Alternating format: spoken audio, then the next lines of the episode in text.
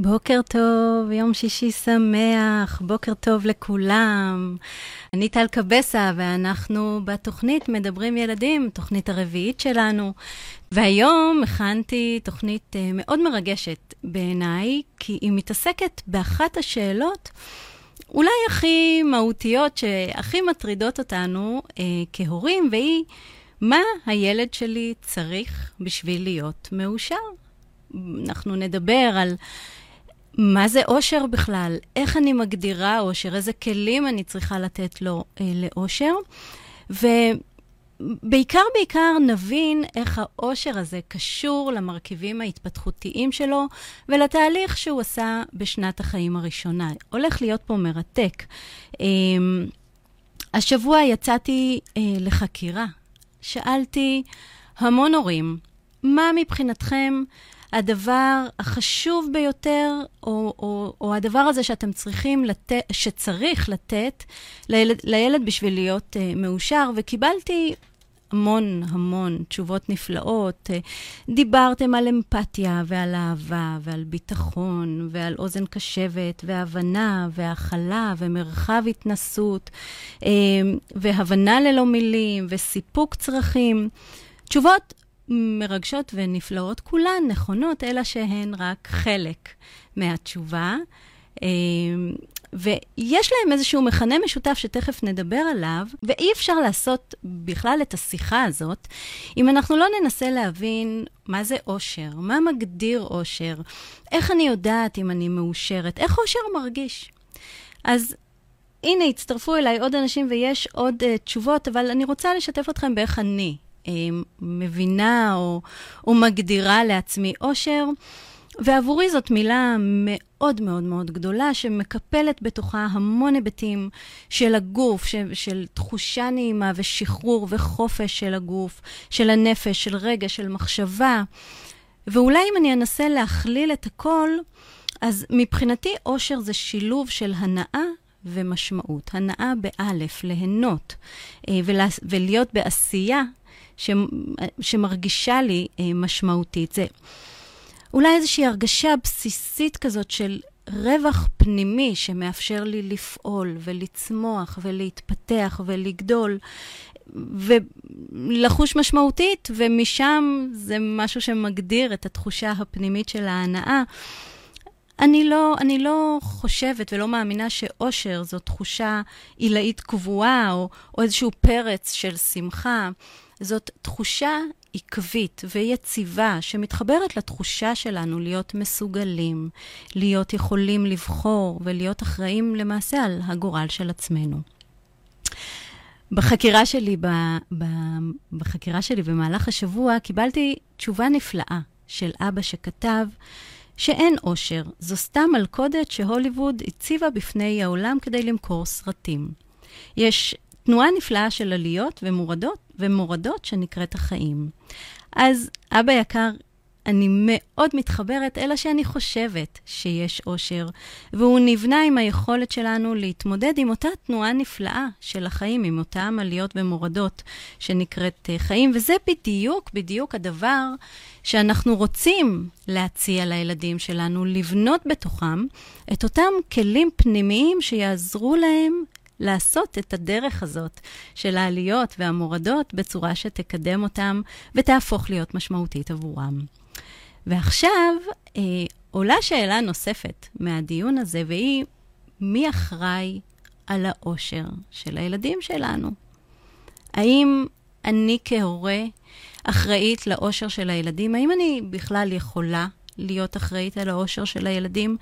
האם זה התפקיד שלי לגרום להם להיות מאושרים?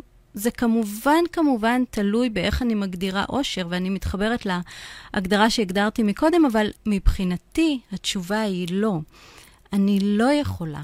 אני כאדם חיצוני לילד, קרוב ככל שיהיה, לא יכולה להיות אחראית על האושר שלו או על האושר של כל אדם אחר. אני יכולה להיות אחראית על האושר שלי. אני לא יכולה להיות אחראית על האושר שלו. אנחנו הרי מכירים את המשפט הזה, ו- וגם חווים אותו לא פעם, שאומר, נתתי לך כל מה שיכולתי, כל מה שרציתי, ואתה עדיין לא מאושר. וזאת הסיבה שאני אומרת שאנחנו לא באמת יכולים להיות אחראים על העושר, אבל אנחנו כן צריכים לתת להם את הכלים או את כל מה שהם זקוקים להם כדי שהם בעצמם יוכלו לחוש מאושרים, או לבנות בתוכם את התחושה שהם מאושרים. וזאת הסיבה שאמרתי שהתשובות שקיבלתי לשאלה ששאלתי היו חלקיות. כי נפלאות, נפלאות ככל שהן יהיו, הן עסקו בצד שלנו, ההורה, במה אנחנו יכולים וצריכים לתת. חשוב לומר, צריכים לתת כדי אה, להפוך את הילדים שלנו לבעלי אה, אה, יכולת או מסוגלות להיות יותר מאושרים. וכן, אנחנו צריכים לתת את האוזן קשבת ואת המרחב ואת את ההבנה ואת האהבה, אין ספק. אבל יש עוד צד במשוואה הזאת. והצד הזה, במשוואה הזאת, זה הצד של הילד, הילד עצמו. לנו יש אחריות ליצור עבורו את הסביבה שתאפשר לו להיות אדם מאושר.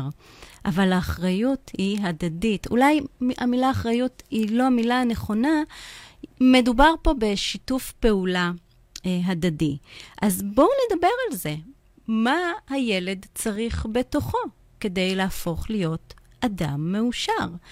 איזה כלים או איזה מנגנון פעולה פנימי צריך להיבנות בתוכו כדי שהוא יוכל להפוך להיות עם השנים, עם ההתמודדות של העליות והמורדות, עם התנועה הנפלאה הזאת של החיים, לאדם מאושר, מסופק, כזה שמאמין ביכולת שלו לצלוח את המכשולים, כזה שימלא את עצמו בעשייה משמעותית שתמלא אותו בהנאה לעוד ועוד עשייה.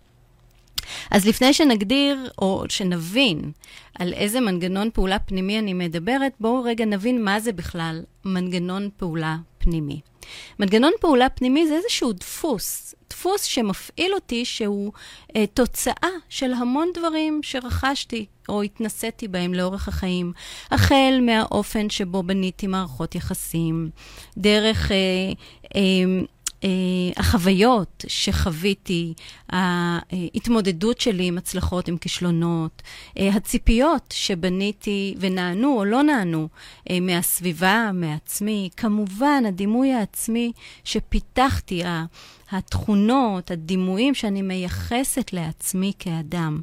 וכל אלה מגדירים את מודל הפעולה הפנימי שלי, מודל ההנאה בעין הפנימי שלי, הדפוסים שאיתם אני יוצאת לדרך או פועלת, אותם דפוסים שאחר כך אני מקיימת איתם מערכות יחסים, מתמודדת עם uh, אכזבות, עם כישלונות, עם הצלחות. והחלק המאוד מאוד מעניין בשיחה הזאת, זה שכל המנגנון הפנימי הזה נבנה מרגע הלידה, בשנת החיים הראשונה, לאורך שנת החיים הראשונה, הוא כמובן משתכלל גם בשנים של אחרי, אה, והוא קשור בקשר ישיר למרכיבים המוטוריים והחושיים והתהליך שהתינוק עושה ממש מהרגע שהוא נולד. ו, אה, וזה קשור לאופן שבו אנחנו מצליחים ליצור בינינו לבין התינוק את ההיקשרות ממש ממש בתחילת החיים. אז אני ארחיב, וזה הזמן גם להגיד שאם יש לכם שאלות או, או, או רוצים שניקח את הדיון לעוד מקומות, זה הזמן לכתוב לי. אמ, אז המודל הזה שדיברתי עליו נבנה כבר בחודשים הראשונים, וכמו שאמרתי, הוא קשור לאופן שבו אנחנו עושים תהליך של היקשרות. תהליך של היקשרות זה בעצם הקשר שאני יוצר כתינוק אה, עם דמות משמעותית מרכזית בחיים שלי, שבדרך כלל מדובר על אימא, על אבא במשפחות אחרות, במשפחות שבהן אין אימא או אבא, אז סבתא, דמות משמעותית, מובילה, אה, שמקיימת איתי מערכת יחסים של סיפוק צרכים. מאוד מאוד חשוב להבין את זה.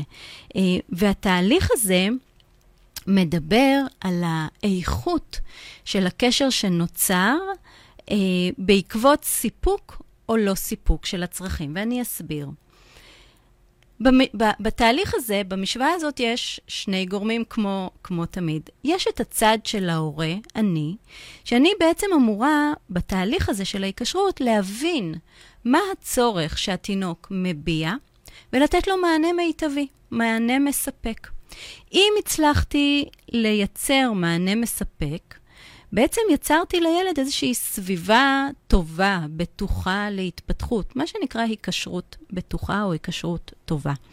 וההיקשרות הזאת היא רק חלק מהמסע שלו, כי בעקבותיה הוא יוצא למסע של חקירה וגילוי. הוא מרגיש מספיק בטוח לצאת לחקירה הזאת, שכוללת בתוכה גם התרחקות, גם התקרבות מחדש, גם חקירה של המרחב, גם חקירה של דמויות אחרות, אבל יש לו איזשהו עוגן מאוד מאוד מרכזי ובסיסי לחזור אליו. הוא מרגיש בטוח, הוא מרגיש בטוח להיצמד לעוגן, הוא מרגיש בטוח להתרחק ממנו.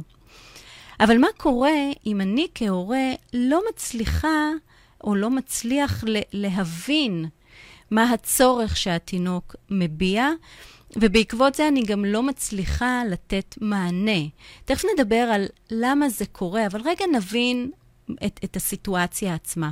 אז התינוק מבטא איזה שהם צרכים, אולי הוא בוכה, אולי הוא לא רגוע, אולי הוא מביע אי נוחות, אבל אני לא כל כך מצליחה להבין מה הוא מביע ומה הוא צריך, אז אני מנסה. אני מנסה אה, לתת אוכל, ואני מנסה להשקיע, ואני מנסה להרדים, ואני מנסה לצאת לטיול, ואני לא מצליחה לתת את המענה. ומבחינת ההיקשרות נוצר מצב של היקשרות שהיא פחות בטוחה אה, עבור התינוק, מה שבעצם משפיע על היכולת שלו להתרחק ולעשות תהליך של חקירה. זה יכול להשפיע בכל מיני דרכים, אבל בגדול זה, זה עלול ליצור מצב שבו התינוק מרגיש פחות בטוח להתרחק, מה שאומר שהוא לא מספיק חוקר, ולפעמים זה ייצור מצב שהוא מרגיש בטוח מדי להתרחק, אבל לא להתקרב מחדש. והתנועה וה, הזאת שנראית תהיה תנועה של יותר הססנות, או יותר פחד, או יותר אה, זהירות, שככה מונעים מהתינוק לצאת לחקור. והחלק המשמעותי הוא החקירה.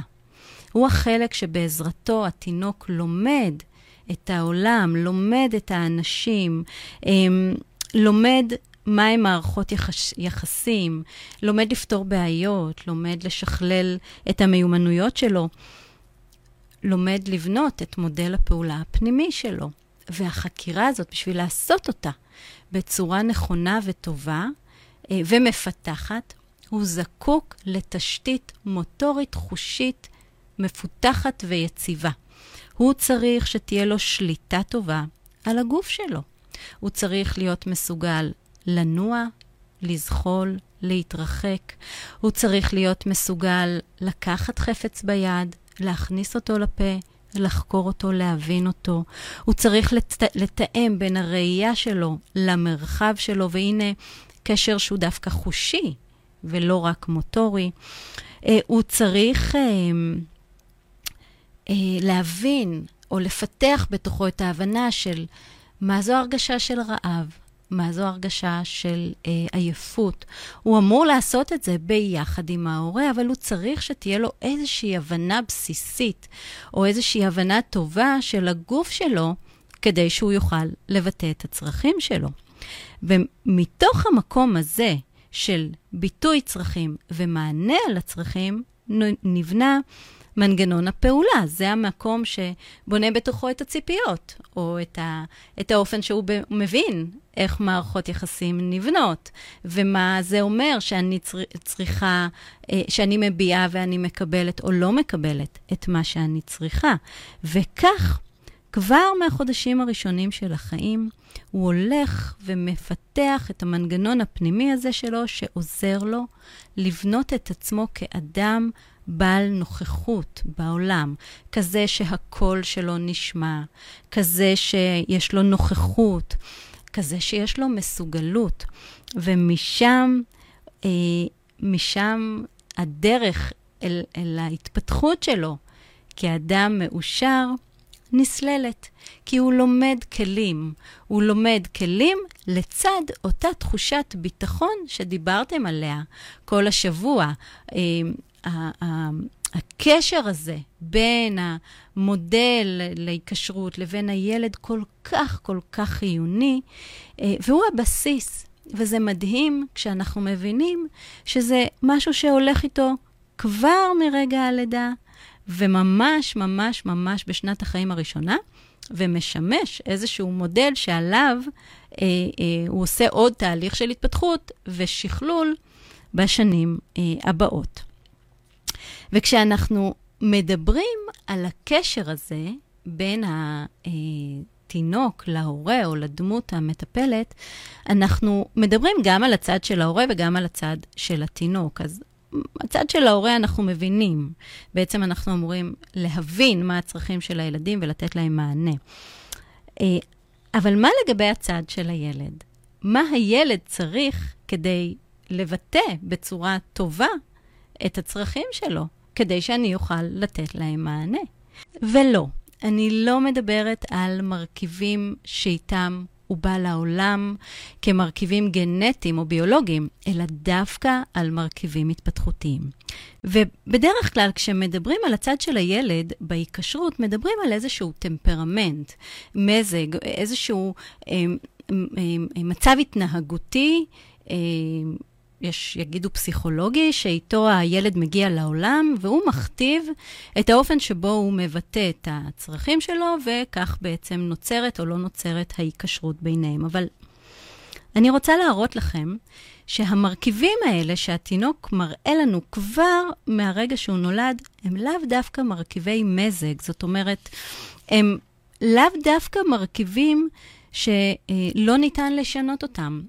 בתפיסה שלי, מהמקום שבו אני מגיעה, מדובר במרכיבים התפתחותיים, וההבדל העצום בין אה, מרכיבים ביולוגיים, גנטיים, לבין מרכיבים התפתחותיים, הוא שמרכיבים התפתחותיים ניתן לשנות. מרכיבים התפתחותיים ניתן לשפר, ואם אני משפרת אותם, אז אני משפרת את ההיקשרות, ואם אני משפרת את ההיקשרות, אני בונה מודל פעולה פנימי, שמאפשר לילד שלי לרקום או לסלול את הדרך שלו להיות אדם מאושר. אז, אני, אז, אז בואו ניקח דוגמה. נדבר על תינוק שזה עתה נולד. אמ, והוא מציג איזושהי תמונה אה, של, של מתח. מתח אה, מוגבר בכל החזיתות, בכל הרמות. אם אנחנו מדברים על הגוף, אז אנחנו מדברים על קפיצות מאוד מאוד גדולה של השרירים, או אפילו מתיחה מאוד קשה של השרירים, ובעצם אנחנו רואים איזושהי נוקשות תנועתית, מוטורית, אין גמישות של השרירים. השרירים נראים מאוד מכותבים, הוא נראה לנו, בטעות יש לומר, תינוק מאוד חזק. אה, יש איזושהי, איזשהו חוסר אלסטיות. קשה לו להתאים את עצמו לתנוחות שונות. זאת אומרת, הוא רק נולד, וכבר הוא רוצה להיות זקוף, וכבר הוא רוצה להרים את הראש, והעיניים שלו בורקות, והוא לכאורה מלא בסקרנות, אה, אף על פי שזה עוד לא, אה, עוד לא הזמן להיות סקרן. אה, הוא רוצה להיות זקוף עליי, על אבא, על סבתא. הוא מתקשה להתערסל, זאת אומרת, כל השינויים במנחים האלה מאוד מאוד קשים לו. יש תחושה כללית של, של סטרס, ואכן, יש באמת סטרס, יש עלייה מוגברת של הורמוני הסטרס, של אדרנלין וקורטיזול, והם מקשים על הילד את התפקוד היומיומי בכל, בכל החזיתות. למשל, אם הוא ירצה להיכנס לישון, יהיה מאוד מאוד מאוד קשה להרדים אותו. יש המון הורמוני סטרס, ואין הורמונים אה, מרגיעים, וכך, והמתח השרירי שלו מאוד מאוד מוגבר, ואלה שני גורמים שלא מאפשרים לו להיכנס לישון. אז הוא יהיה זקוק להמון המון המון אה, תמיכה. כדי להיכנס לישון, מה שייקח הרבה זמן וידרוש אה, נוכחות מאוד גדולה אה, של ההורה, וברגע שהוא ירדם, טאק, הוא מתעורר. או שהיה איזשהו רעש, או שהוא רצה לעשות איזשהו שינוי תנוחה, או שלא נוח לו, פשוט לא נוח לו בגוף, והוא מתעורר. והוא מראה כל היום איש שקט, ו- והוא לא באמת פנוי לאכול, אני מניקה או מאכילה, לא משנה, והוא אוכל באי שקט, הוא אוכל מהר, הוא אוכל לאט, נכנס הרבה אוויר ויש הרבה גזים, והוא מתפתל והוא מתמתח, ויש כל הזמן מין תחושה כזאת של הוא לא נינוח, הוא לא מצליח להירגע, אה, והוא בוכה. הם ילדים שבוכים הרבה כי בעצם לא נעים להם. וככל שהוא גדל, הוא נהיה אה, מהיר, הוא, הוא עושה תהליך התפתחותי מאוד מהיר, אז הוא שוהה מעט זמן בכל שלב, אה, הוא מקפץ, מדלג בין שלבים, אה, הוא מגיע להיפוכים בגיל שלושה חודשים, הוא מגיע להליכה בגיל שמונה חודשים. אה, ו... אותה סקרנות שלכאורה ראיתי בהתחלה, זוכרים שהוא רק נולד והוא הרים את הראש, הופכת להיות לסוג של מוסכות מאוד מאוד גבוהה. הוא, הקשב שלו נמוך, הוא לא מצליח למשוך את הקשב, והוא זקוק לקשב הזה לטובת חקירה, לטובת למידה, לטובת משחק, לטובת יצירת קשר, אפילו קשר עין. הוא זקוק לקשב הזה, הוא זקוק לאיזשהו מקום של מנוחה בתוכו. אבל כל המרכיבים שדיברתי עליהם לא מאפשרים לו לעשות את זה. לא המתח השרירי, אני מדברת על מצב של מתח שרירי מוגבר, למי שמכיר או שמע את המינוח. אני מדברת על רגישות חושית ערה, יש הרבה אה, מידע שמגיע מהראייה, הרבה מידע שמגיע מהשמיעה, הרבה מידע שמגיע מהגוף. אנחנו מדברים על סטרס, חוויית סטרס. והנה תינוק לא מווסת, שנכון, נולד ככה, אבל האם זה אומר שהוא כזה? האם זה אומר שהוא בהכרח יגדל להיות אדם לא מווסת? הרי התמונה שנתתי כרגע היא תמונה של מזג. של טמפרמנט. זה אומר שבעצם אה, יש לי פה איזשהו ילד שמראה לי מזג פעלתן, אה, אה, גבוה, אה, כזה שאני, קשה לי למצוא בו סדירויות, זאת אומרת, אני לא יכולה למצוא את ה... את ה אה, התנועתיות ההרמונית בין זמני האכלה לזמני שינה, לזמני משחק, זה משתנה. אה, קשה לי לנבא, קשה לי לנבא איך יהיה היום. אם יש איתנו פה אה, אימהות לתינוקות צעירים, אז הן בטח יכולות להזדהות עם זה שאני אומרת לעצמי, אני לא יכולה לצאת איתו מהבית, כי אני לא יודעת איך ייראה היום שלנו, ואני לא יודעת איך תיראה הנסיעה שלנו. ואם אני אצא איתו עכשיו מהבית, זה ישפיע על כל היום שלי אחר כך, אז אני מעדיפה כבר להישאר בבית ולא, ולא אה, לצאת או, או לחשוף אותו ליותר ויותר גירויים. והשינויים וה, התכופים האלה במצב רוח, משהו מאוד מאוד לא מבוסת. אז כמו שאמרתי, יש מי שיקרא למצב הזה מזג. ומזג זאת אה, אה אמירה שאומרת, זה הילד שלי. היא מושפעת מגורמים ביולוגיים, גנטיים, סביבתיים גם, אבל היא בעצם אומרת, זה הילד שלי, והוא יהפוך להיות אדם כזה. הוא מתון יותר או פחות, תלוי מה הסביבה תספק, אבל זה מה שיקרה. ואני אומרת, לא. אני אומרת שזה לא מזג, או לא רק מזג, אלא מרכיבים התפתחותיים שאפשר לתת להם מענה. כי הרי למתח השרירי, אני יכולה לתת מענה, תכף נדבר על איך, ולמערכת החושית, אני יכולה לתת מענה, אני יכולה לווסת אותה ממש מרגע הלידה, אה, ואני יכולה לייצר בעקבות שני הדברים האלה איזשהו מצב יותר רגוע, ואם אני מייצרת מצב יותר רגוע, פתאום המזג הזה קצת משתנה. נכנסת איזושהי מנוחה, או הנאה, או הרפייה לגוף, ופתאום ביני לבין התינוק שלי נוצרת הבנה. אני מבינה מה הוא צריך, יש לי סדר, אני מבינה מתי הוא רעב, מתי הוא עייף. כשאני נותנת לו אוכל והוא פנוי לזה, הוא גם נרגע והוא מתווסת. ובין זמני האכילה והשינה נוצר לו זמן למשחק, והנה החקירה הזאת מתחילה להתפתח, והוא פתאום מבין שהוא יכול לסמוך עלינו, שאנחנו יודעים להיענות לצרכים שלו, אנחנו מבינים מה הוא מבקש, אנחנו קוראים את הצורך שלו, נותנים לו מענה, ולכן ההיקשרות בינינו היא היקשרות טובה ובטוחה, אז הוא יכול לצאת לחקירה שלו, הוא יכול להתפתח, הוא יכול להתרחק. הוא יכול לבנות את כל אותם דברים שדיברתי עליהם עד עכשיו בשידור, ולמעשה הוא סולל את הדרך שלו לא, לאושר. הוא סולל את הדרך שלו לכלים, לבניית הכלים הדרושים לו להיות אדם מאושר. כמובן שזאת רק תחילת הדרך, אבל אם, אם ההתחלה הזו לא תהיה, ואם לא, נב... לא נמתן את המזג הזה כבר מההתחלה, בעצם אנחנו עלולים להגיע למצב שיהיו לו אתגרים שקשורים בכלל בהתמודדות עם עצמו, ולאו דווקא עם, עם הסביבה. אמ, נשמע פשוט, אבל אולי אני אגיד, בעצם זה די פשוט, כי אם אני מבינה נכון את הדברים ואני יודעת מה לעשות, אז כן, בסוף זה פשוט.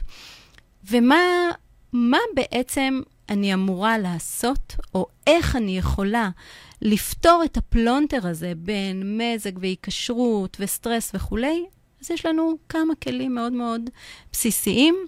כשדיברתי, כשהצגתי לכם את הדפוס הזה של המזג המוגבר, דיברתי על כמה דברים, דיברתי על מתח שרירי, דיברתי על מערכת חושית, דיברתי על הרגלים. לכל אחד מהכלים, מה, מהכותרות האלה אפשר לתת מענה כבר מרגע הלידה. אם אנחנו מדברים על מתח שרירי מוגבר, על הנוקשות הזאת ועל חוסר אלסטיות וחוסר התנועה, צריך לתת הרבה מאוד מגע. מגע זה הכלי המרכזי בעזרתו, בשלב הזה אנחנו נוכל להוריד את המתח השרירי. זה אומר המון ניסויים. עם שמן, עמוקים, אה, יסודיים, מחממים, ככה שהשריר יוכל להרפות את המתח ולהיות יותר רך וגמיש. אנחנו מדברים על הרבה מאוד מגע באמצעות מרקמים, מה שאנחנו קוראים לו עבודה תחושתית או עיסוי תחושתי. אותו דבר כמו שאנחנו עושים בעיסוי, רק עם כפפות או כדורי קוצים, כי אנחנו רוצים להשתמש במערכת התחושתית, בחיישנים של התחושה, כדי לעודד את ההשפעה על המערכת המוטורית. ואנחנו כמובן מתאימים את זה לגיל, בעוצמות, בדרכים, אבל זה, זה אפשרי לעשות מההתחלה. הרבה מאוד טפיחות. להחזיק את התינוק בידיים שלנו ולטפוח בצורה מאוד מאוד אה, אה, אה, ריתמית על כל החלקים של הגוף. אה, מקלחות חמימות, כל הדברים האלה כשהם נכנסים לסדר של היום, יש להם תכונה מאוד מאוד משמעותית. הם מצליחים להוריד לנו את המתח השרירי, אותו מתח שדיברנו עליו, שמייצר אתגרים כל כך כל כך גדולים. ואז, כשהמתח הזה יורד, אפשר להתחיל לחזק את השרירים, אפשר להתחיל לבנות את תהליך היציבה, אפשר להתחיל לרכוש את אבני הדרך המוטוריות בצורה מאוד מאוד טובה. ואז כשיש לי גם איזושהי יציבות במתח השרירי, וגם אה, אה, אה, אבני דרך מבוססות, או תהליך התפתחותי תקין, בעצם נוצר ויסות. ויסות של החושים, הוויסות של היכולת שלי לקלוט את המידע מהסביבה ולתת לו uh, תשובה מותאמת. אז כן, זה אפשרי, ואנחנו שוזרים את זה באופן קבוע, בתחנות זמן קבועות לאורך היום. כן, אין מה לעשות, כבר הוא רק נולד, ו... בין שבוע, שבועיים, שלושה, לא משנה, וכבר אנחנו מתחילים ליצור איזושהי ריתמיות ב, ב, אה, אה, גם של הגוף וגם של סדר היום, כי הרי אחת הבעיות במזג הזה, כמו שדיברנו מקודם, היא שאני לא יכולה לנבא. אני לא יכולה לנבא את הצרכים, אני לא יכולה לנבא את הזמנים, אני לא יכולה לנבא מתי הוא יהיה רעב או מתי הוא יהיה עייף. אז אני מייצרת את הזמנים האלה, אני בונה אותם באופן חיצוני. אני שוזרת את תחנות העבודה לאורך היום, שוזרת את זמני האכילה בצורה מסודרת, שוזרת את זמני השינה בצורה מסודרת, וכך, לאט-לאט, זה לוקח קצת זמן, לאט-לאט אני מייצרת ויסות גם של הגוף, גם של הורמוני הסטרס, גם של אה, מעגלי הרעב והשובע, גם של מעגלי הערות והשינה, ובעיקר כתוצאה מכל הדבר הזה, אני אה, מייצרת אה, ויסות שבונה לילד חלונות זמן מאוד מאוד מאוד ברורים וטובים ונוחים לחקירה. אותה חקירה שדיברנו עליה. זה הזמן שהוא משתמש ביכולת שלו להתנהל בצורה טובה עם הגוף שלו, ביכולת שלו אה, להיות רגוע, מבוסת, לא רעב, לא עייף, ואז נוצרת ההיקשרות הזאת. אני מבינה מה הוא מביע, אני נותנת לו מענה, המענה מספק אותו, אני מאפשרת לו סביבה נוחה ליצור חקירה. הוא מבחינתו רגוע, שלב, אמ, אמ, בעל חופש לצאת, להתרחק ממני, לצאת לחקור את המרחב, להתפתח, להכיר, להבין, לתקשר, לעשות את כל מה שהוא אמור לעשות, אבל הוא גם יכול לחזור אליי כעוגן, כהום בייס מאוד מאוד רציני אה, עבורו, וכך כך זה קורה, כך הקסם הזה משתכלל וקורה על ידי זה שהוא סומך עליי, על ידי זה שאני מבינה אותו, על ידי זה שאני סומכת עליו שהוא יכול לבדו ובאופן אה, עצמאי, ואז, אז הוא מתחיל לבנות בתוכו את מודל הפעולה הפנימי שמאפשר לו לבנות אה, דפוסים תקינים כאלה שהופכים אותו לבעל תחושת מסוגלות, תחושת יכולת, תחושת הצלחה, וגם, כמובן, התמודדות עם כישלונות. ונכון, לאורך השנים המודל הזה הולך ומשתכלל, אבל נקודת הפתיחה שלו היא כבר אחרת. דמיינו לעצמכם נקודת פתיחה של ילד עם מזג פעיל, מזג במרכאות פעיל, שלא קיבל מענה, לעומת ילד עם אותו מזג שכן קיבל מענה, שכן אה, אה, נעשה לו איזשהו ויסות כבר בשלבים הראשונים של החיים. ומשם הוא בנה דרך חדשה, זה ממש כמו sliding doors כאלה. תלוי מאיפה מסתכלים, תלוי מה עושים ואיך משנים, ואנחנו יכולים לשנות, וזה המסר הכי חשוב של התוכנית שלי היום, הבוקר. ההבנה שאנחנו יכולים לשנות גם תמונת מזג, אם אנחנו בוחרים לקרוא לה מזג, כבר מהחודשים הראשונים של החיים. ואני רואה שאיריס כותבת משהו. בואו נראה מה איריס כותבת. בואו נראה, בואו נראה, כדי שאני לא אפספס לענות. אז איריס כותבת לנו, אני מקשיבה לשידור ודמעות זולגות. אה, כמו להרבה הרבה ילדים נוספים, זו התחלה שלנו. כן, איריס, תודה, תודה על השיתוף. שלושת החודשים הראשונים היו רק בכי וקושי, ובעיקר הרבה שברון לב כאימא לדעת שמשהו לא בסדר. זה בדיוק המקום שאנחנו מדברים עליו, שאני לא יודעת, אני לא מבינה. מה הצורך שהתינוק שלי מביע, ולכן אני גם לא יודעת איך לתת אותו. כאשר מסביב כולם אומרים שככה הן התחלות, והתינוק הוא חזק ומרים את עצמו גבוה, ורק סובל מריפלוקס, ובעל אופי קשה ורגיז. חבל כל כך ששירותי הרפואה לא מביטים באופן קואליסטי כמוך על הרכיבים ההתפתחותיים ומקנים כלים נכונים למצבים האלה. תודה, תודה, איריס.